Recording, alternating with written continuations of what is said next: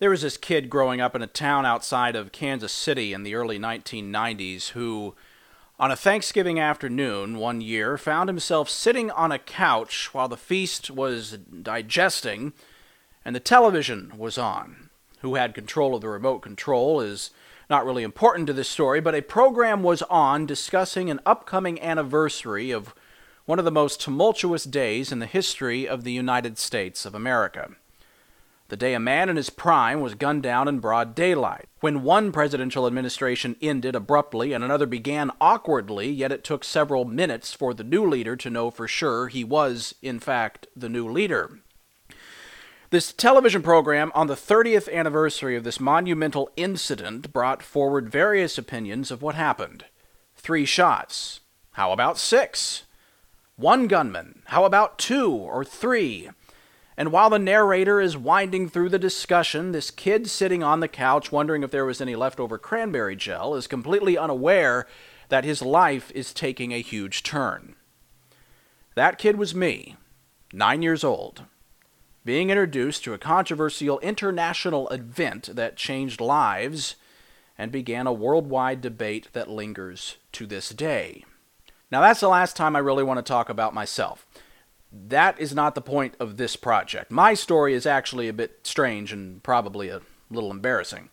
This is the story of the people who gave two minutes of their time or even two hours of their time to let me talk to them about this subject.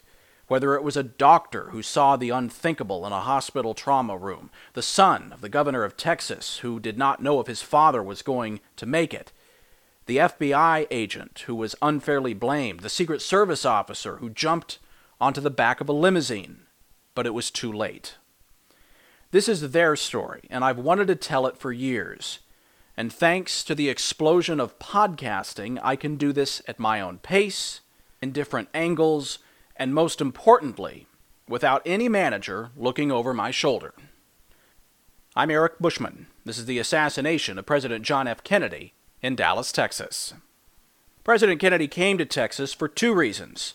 Many, if not most, think it was a campaign trip.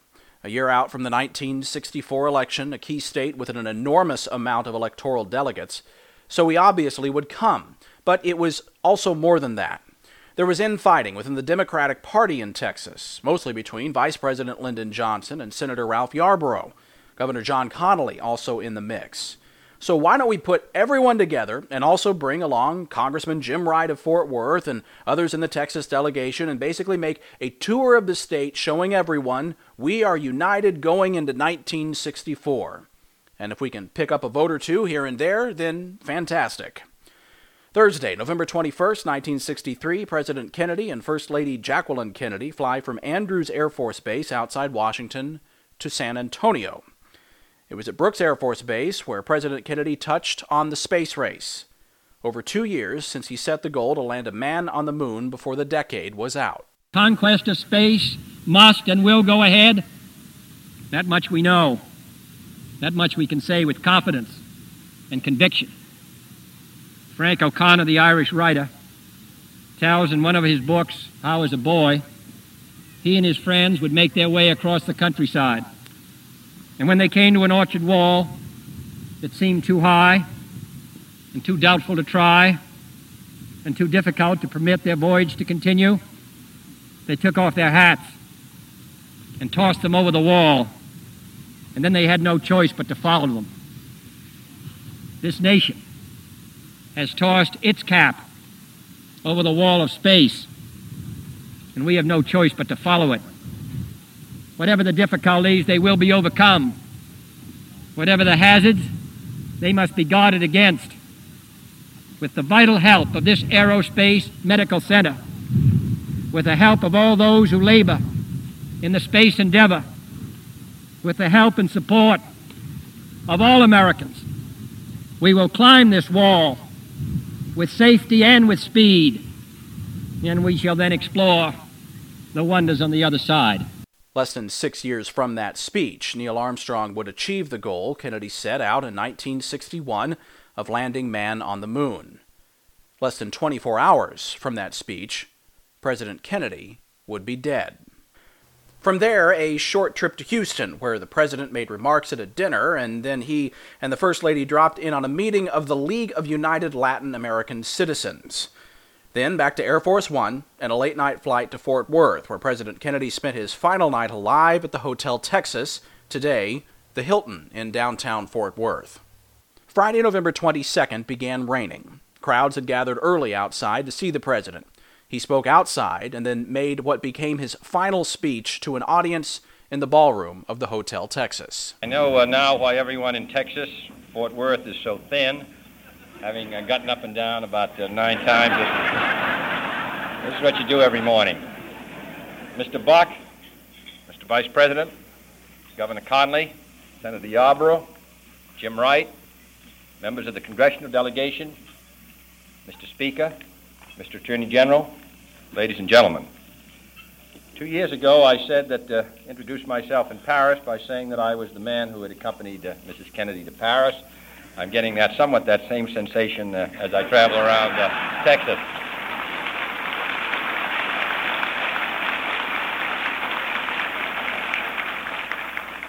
Nobody wonders what Lyndon and I wear.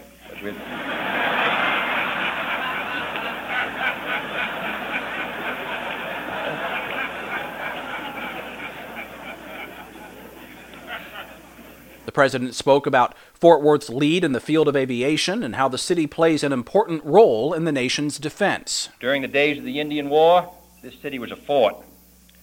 During the days of World War I, even before the United States got into the war, Royal Canadian Air Force pilots were training here. During the days of World War II, the great Liberator bombers, on which my brother flew with his co pilot from this city, were produced here first non-stop flight around the world. Took off and returned here in a plane built in factories here. The first truly intercontinental bomber, the B 36, was produced here. The B 58, which is the finest weapon system in the world today, which it demonstrated most recently in flying from Tokyo to London with an average speed of nearly a thousand miles per hour, is a Fort Worth project. The Iroquois helicopter from Fort Worth is a mainstay in our fight against the guerrillas in South Vietnam. The transportation of crews between our missile sites is done in planes produced here in Fort Worth. So, wherever the confrontation may occur, and in the last three years it's occurred at least three occasions in Laos, in Berlin, and in Cuba, and it will again wherever it occurs, the products of Fort Worth and the men of Fort Worth provide us with a sense of security. The President's final recorded words concluded with this message This is a very dangerous and uncertain world. As I said earlier, on three occasions in the last three years, the United States has had a direct confrontation. No one can say uh, when it will come again. No one expects uh, that. Uh, our life will be easy. Certainly not in this decade, and perhaps not in this century. But we should realize what a burden and responsibility the people of the United States have borne for so many years. Here, a country which lived in isolation, divided and protected by the Atlantic and the Pacific, uninterested in the struggles of the world around it. Here, in the short space of 18 years after the Second World War, we put ourselves by our own will and by necessity into defensive alliances with countries all around the globe. Without the United States, South Vietnam would collapse overnight. Without the United States, the SEATO alliance would collapse overnight. Without the United States, the CENTO alliance would collapse overnight. Without the United States, there would be no NATO, and gradually Europe would drift into neutralism and indifference. Without the effort of the United States and the Alliance for Progress, the communist advance onto the mainland of South America would long ago have taken place. So, this country, which desires only to be free, which desires to be secure, which desires to live at peace for 18 years under three different administrations, has borne more than its share of the burden, has stood watch for more than its number of years. I don't think that uh, we are fatigued or tired. We would like to live uh, as we once lived, but history will not permit it. The communist balance of power is still uh, strong. The balance of power is still on the side of freedom. We are still the keystone and the arch of freedom, and I think we will continue to do as we have done in our past, our duty, and uh, the people of Texas will be in the lead. So I'm glad to come.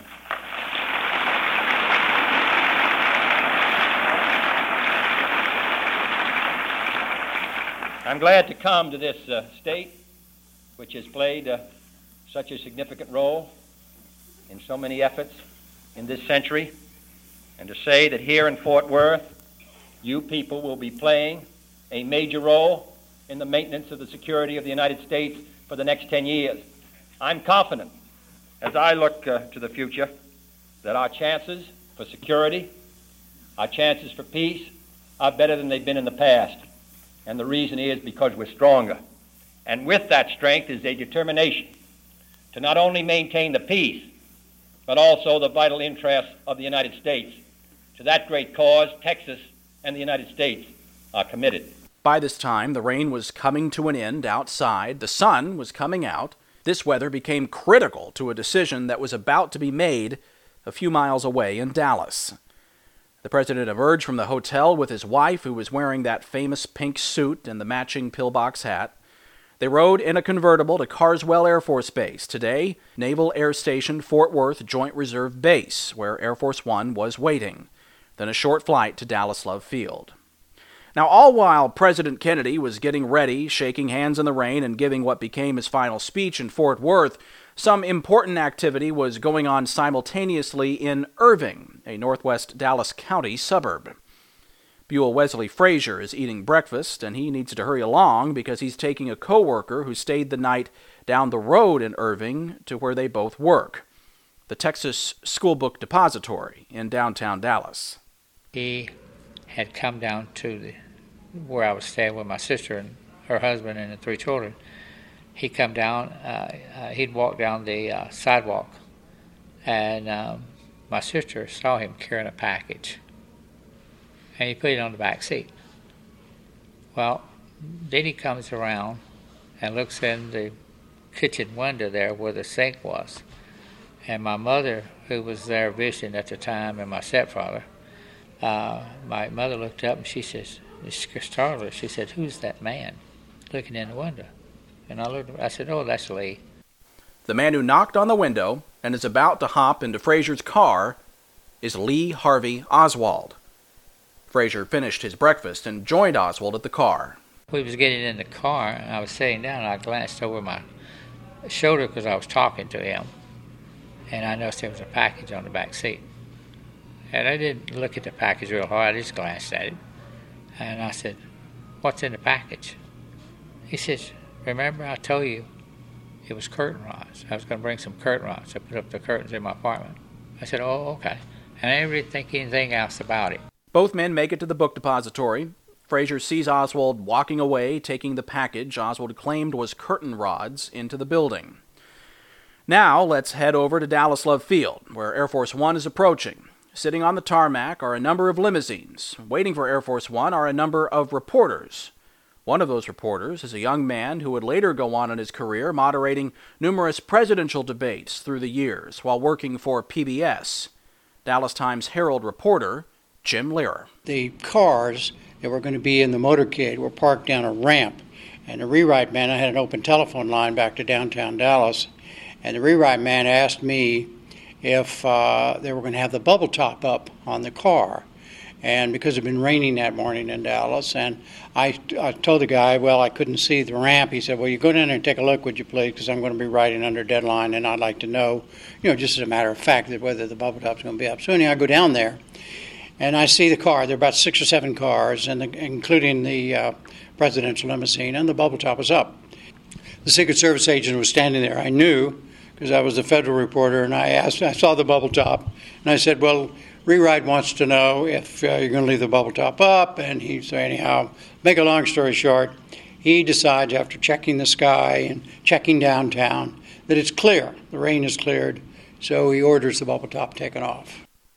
The rules about the bubble being off or on came from President Kennedy himself. Secret Service agent Gerald Blaine, who would go on to write the book The Kennedy Detail, explains. The rule from the day he saw that automobile was that the top will be off unless it's raining or the wind is blowing and Mrs. Kennedy is with him. On top of that, President Kennedy had just given an order a few days before in Florida about agents being on the back of the open car when there weren't heavy crowds around. Essentially, he said, Look, my political style is to be with the people and be seen. I have to win Florida and I have to win Texas in order to get reelected. So I'm asking the agents not to stand on the back of the car.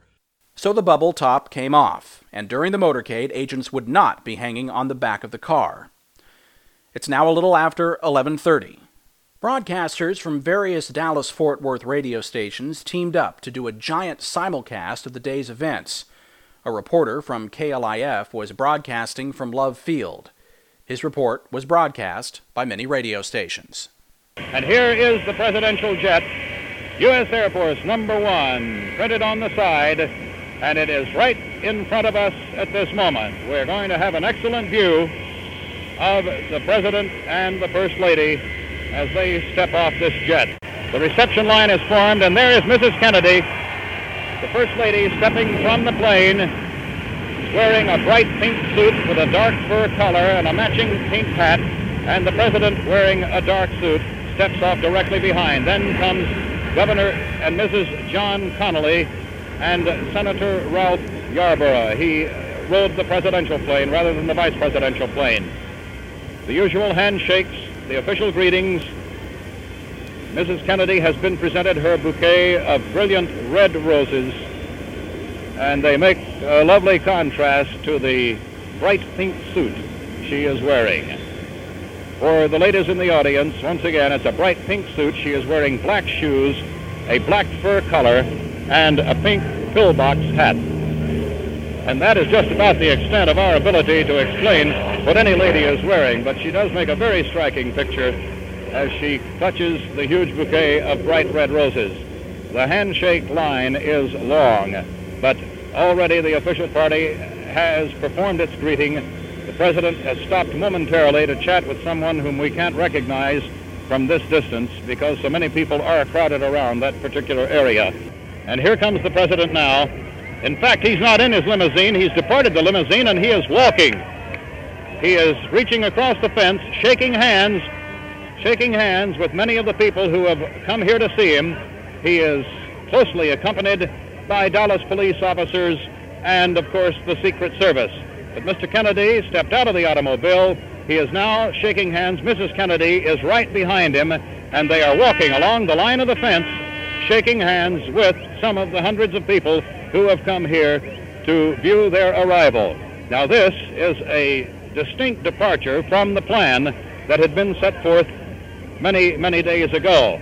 Thousands of people from the general public tried to get up to the fence to shake the President and Mrs. Kennedy's hands. Waiting at Dallas Love Field was Bill Newman, along with his family, a wife and two sons. I had my youngest son on my shoulder, Clayton. He was two at the time. And we got right up to the fence got a real good look uh, at the President and Mrs. Kennedy. But uh, Gail and Bill were five or six people deep back, and they didn't get a good view of them, so we jumped in our car. The gunmetal gray limousine, blue and gray, pulling away now from the fenced area. The President and Mrs. Kennedy seated on the back seat, Governor and Mrs. Connally on the second seats or jump seats, and then the official driver and Secret Service men are in the front seat. And uh, immediately behind them, another car swarming with the Secret Service.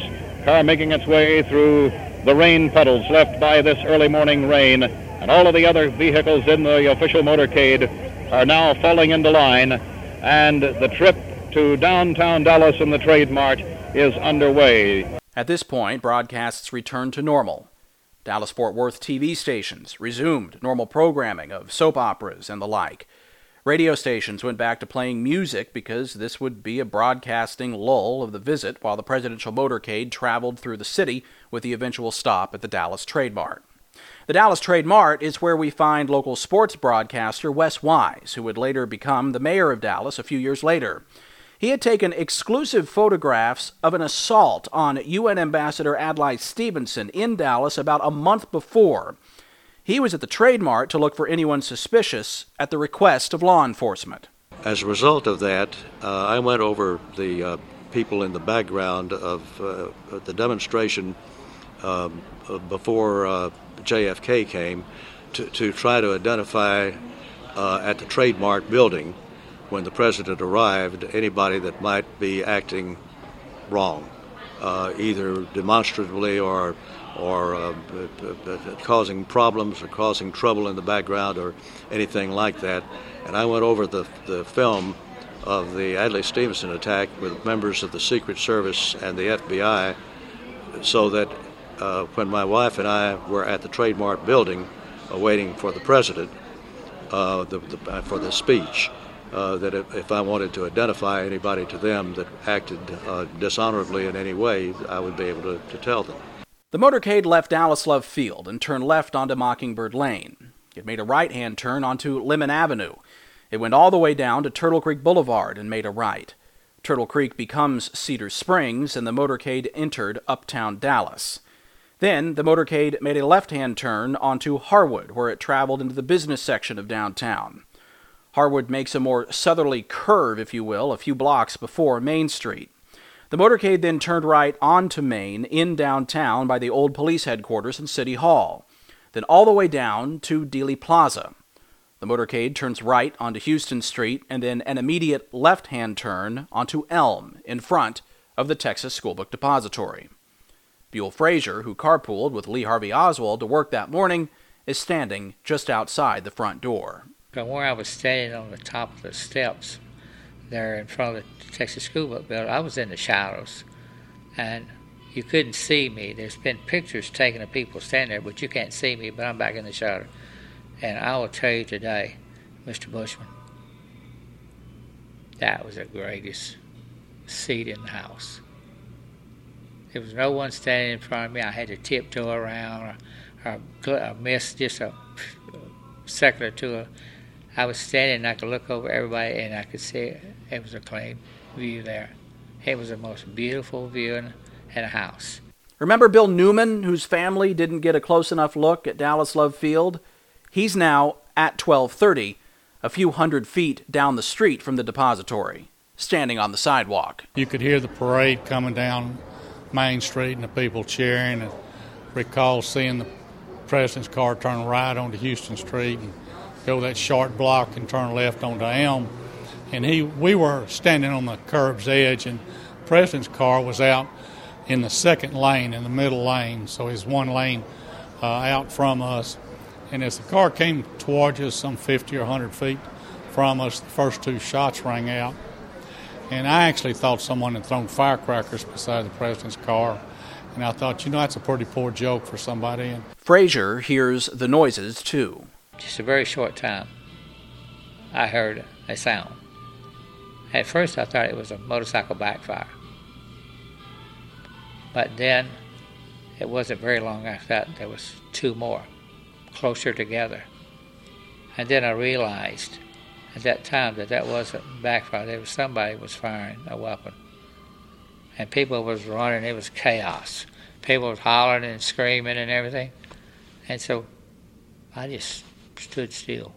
Bill Newman and his family are the closest people to the motorcade who are not a part of the motorcade itself. As the car got closer to us, I could see the blood on Governor Connally and his protruding eyes and bewildered look on the president's face. And just as the car got straight out in front of us, uh, the third shot rang out and the side of President Kennedy's head blew off, and you could see the blood and the brain, and the brain matter, you know, uh, spewing in the air. And he went over into Miss Kennedy's lap, fell back into the seat, and and uh, I turned to Gail and I said, "That's it, hit the ground." And we threw our two children down on the ground. The noises catch the attention of Secret Service agent Clint Hill riding on the side bumper of the follow-up Secret Service car, which is just inches behind the presidential limousine. Heard the noise. I started to look to my right. And when I did, my eyes went across the back of the car and I saw the president grab at his throat, lurch to his left, and I knew something was wrong. So I jumped in the car and ran to the presidential vehicle, hoping I could get there to cover over above the president to, and Mrs. Kennedy to protect them from any additional injury or, or shots. But I didn't. Apparently, there was a second shot which I didn't hear. The third shot happened just before I got to the car. It hit the president in the head, in the right upper rear portion of his head. Opened up his head, uh, blood and brain matter spewed out the whole area, including myself. About that time, Mrs. Kennedy came out of the back of the car. I helped her get into the rear seat. When I did that, the president's body fell to its left onto her lap. His face up, his eyes were fixed, big hole in the right upper portion of the head, about the size of my palm. And there was blood and brain material all over the back of the car, including Mrs. Kennedy. And I then, realized then that this must be a fatal wound. So I turned to the follow up car and gave a thumbs down. Now, standing a few feet away is James Tague. He was walking into the plaza from the triple underpass on the west side of the plaza, and he also heard the shots. But it isn't just what he heard that is important here. I temporarily forget that something stings me during the crack crack of the two rifle shots. I'm standing there, and a man in a suit comes running up. He says, "What happened?" And I, I said, "I don't know." Well, we noticed a motorcycle was stopped over off Elm on the grassy, what's now known as the grassy knoll, and uh, we walk over, and uh, just in time to hear a man sobbing. His head exploded. His head exploded. The policeman says, "Whose head?" He says, "The president's." And uh, the deputy sheriff I, I learned was Buddy Walthers. And I'll never forget. He turned to the grass there beside the sidewalk he kicked the grass, said, damn, damn, damn. Then he looked up at me, he says, you got blood on your face. And I reached up, and sure enough, there's a little bit of blood where the debris from the shot hitting concrete in front of me uh, had hit me in the face. The driver of the presidential car eventually took off after braking during the shooting. Agent Hill is on the back of the limo as a car raced under the triple underpass and out of sight to those in Dealey Plaza. The limo enters a northbound Stemmons Freeway, today I 35E, and at a pace of nearly 80 miles an hour rushes north to Parkland Hospital. Police Chief Jesse Curry radios orders to his officers and a heads up to Parkland.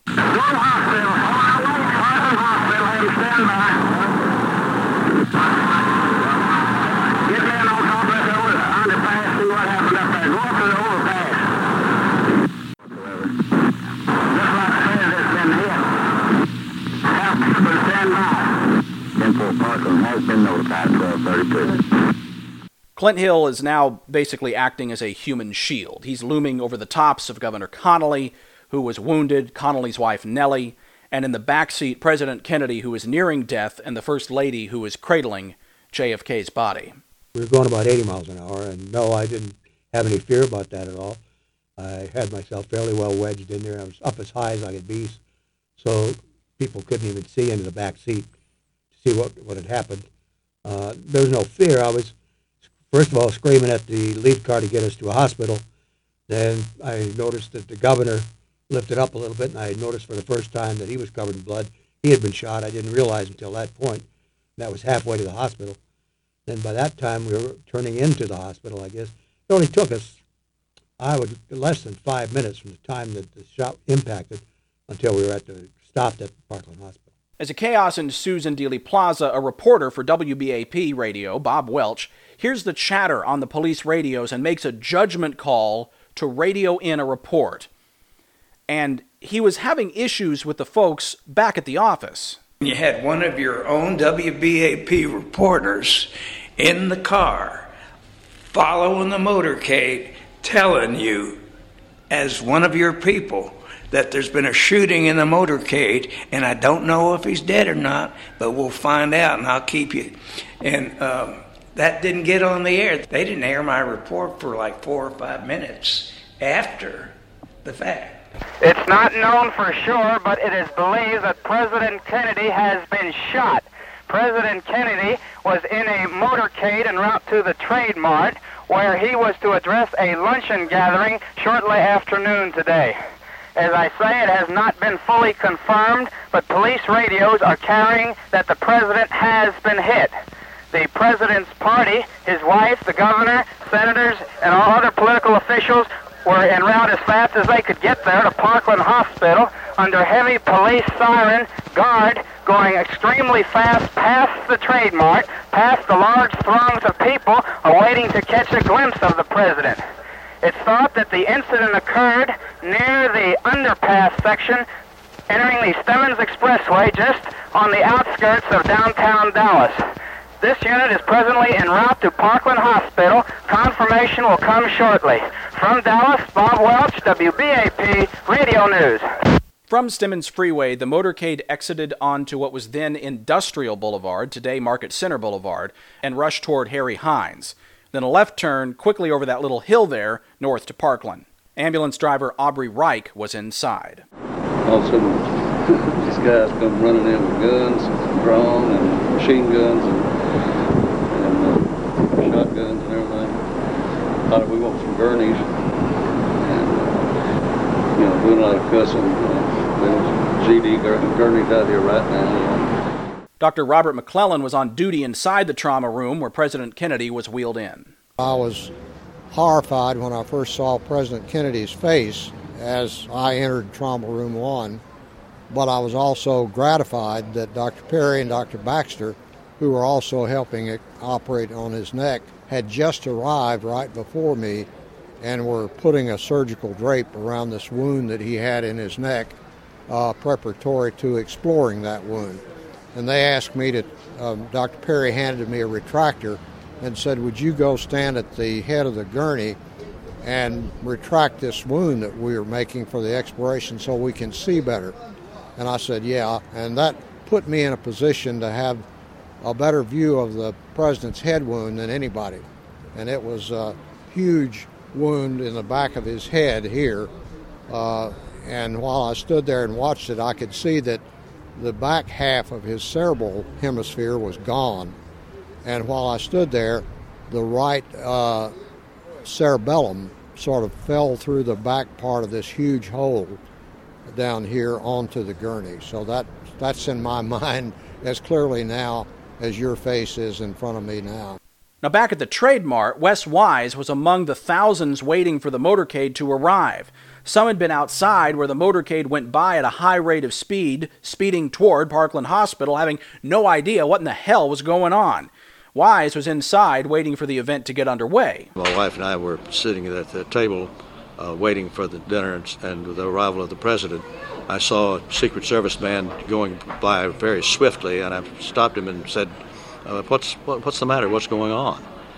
And he looked at me in the eye, I'll never forget it, and he says, with tears in his eyes, he said, the worst has happened. Now, all the way on the other side of downtown Dallas, this in the Oak Cliff section of Dallas, police officer J.D. Tippit stopped a man walking along 10th Street near Patton.